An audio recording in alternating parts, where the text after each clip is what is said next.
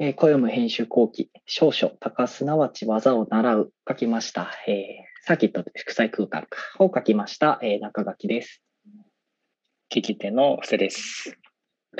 同じく聞き手の相馬です。はい。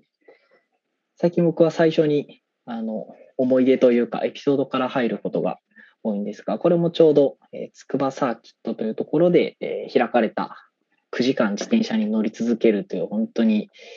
宗教的理由以外では片付けられないような、えー、イベントに出てきた時の話を書きました。あの、まあ、とにかく本当にしんどかったです。えー、もう一回やるかと言われたら多分やらないと今は言うんですが、ただまあ、レターにも書いている通り、本当にあのお祭りの高揚感というか、それはお祭りの期間、お祭りをやっている時もそうですし、えー、その前後もすごくやっぱりあって、明日はお祭りだっていうのとお祭りが終わった後の、えー、疲労感、そして甲骨感、倦怠感、そんなようなものがすごく心地よく体を包み込む感じということを、えー、やっぱり改めて体感をしました。その体験を元にというか、まあ、そこからいろいろと思考を考えたり本を読んだりというところでやっぱり祭りっていうもののなんだろうな、奉仕、何かへ服従する、もうどうしようもない、自分の力では何ともならないものに対しての服従の思い、みたいなものが、えー、祭りの本質と言っていいかわからないですけれども、えっ、ー、と、奉仕するという感じがあるなと思ったりしたと。でそこから、えー、ロッキンジャパンがちょうど、えー、開催中止が発表されて、えー、まあそこに関してはあのいろいろと議論があって、そこに、えー、やるべきだ、やらないべきだということを言いたいわけではないし、あのコロナこのコロナ禍において医療現場への負担というのは、えー、最低限にすべきというのはもちろんその通りだと。ただやっぱりそこの祝祭空間が一つなくなってしまったっていうことに関して、やっ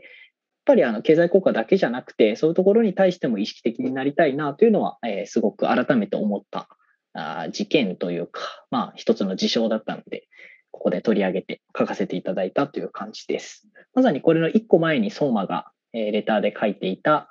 えー、潜在的効果というところで、えー、エクスタシーの創出、コミュニティの維持、民族文化の継承みたいなものっていうのが、えー、潜在的にあると。そこに対してももう少し意識的に考えて、えー、これがなくなったということは、じゃあ、別の形で保管をするにはとか、えそれがなくなることによってどういう影響が出るかとか、そういうことに関してはもう少し考えていきたいなと思った感じでございます。いや、このレターすごい好きで、あの、この レター全部になるんですけど、一番最初から、まさにエピソードのところから、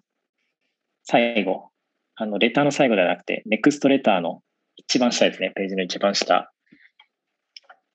蒸し暑い岩を越えていけっていうところで終わるっていうね、うん、このなんか一連の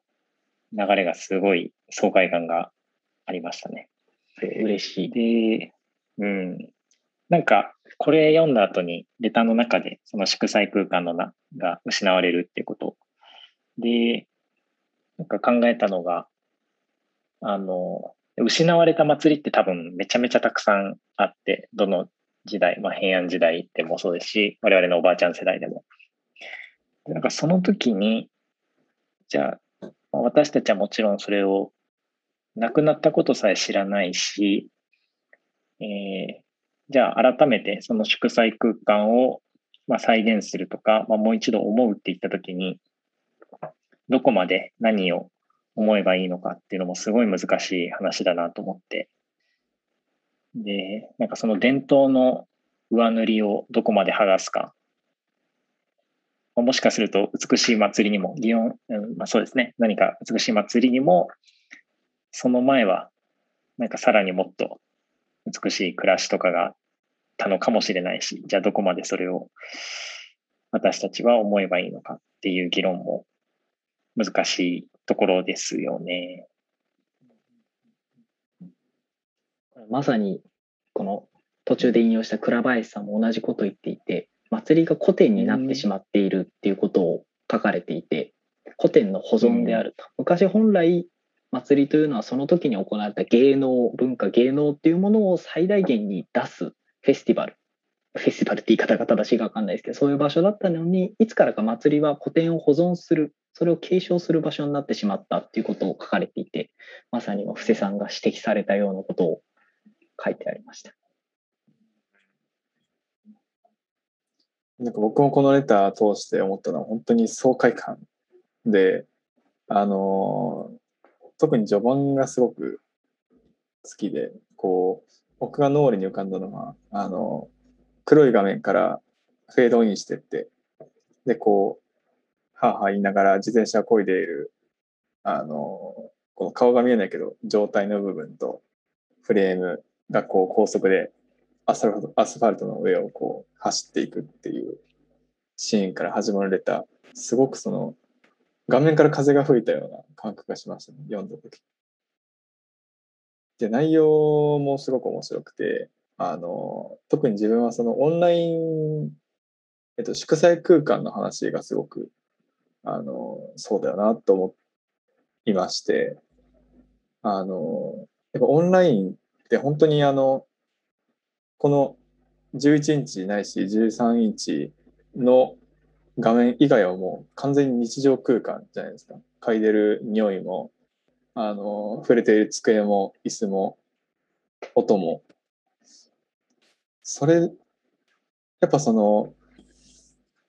なかなかこう、イベントあるいはお祭りをするには、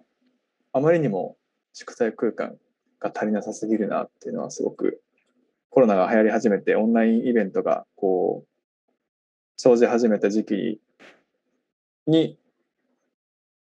の、その、すぐ飽きてしまったのを思い出して、今すごく思って。あと、合わせて、その、空間に行くまでの道のり、えっと、朝早く起きたりして、えー、準備をして、数十分、あるいは数時間の、こう、道を行くっていうのも、一種その、前座というか儀式の一部みたいな、この自身のなんて言うんでしょう。モードに移るというか、なんかそういう機能もあったのかな、なんてことを思ってました。もうまさにオンラインだとどうしても視覚と聴覚だけの体験になりがちですけど、実際の祝祭空間っていうのはまさに空間であって五感で楽しむ。もはや五感というのの第六感みたいなところも含めたようなお祭りであるはずなので、やっぱりそこもなんか意識しないままオンラインでもできるよねとはやっぱりならないよなっていうのはすごく、あの、お祭りに限らず、あらゆるイベント、ウェビナーみたいなものに対して感じたりしますね。うん、という感じのことを書いてきました。えー、少々は、えー、高すなわち技を習う編集後期でした。ありがとうございました。ありがとうございました。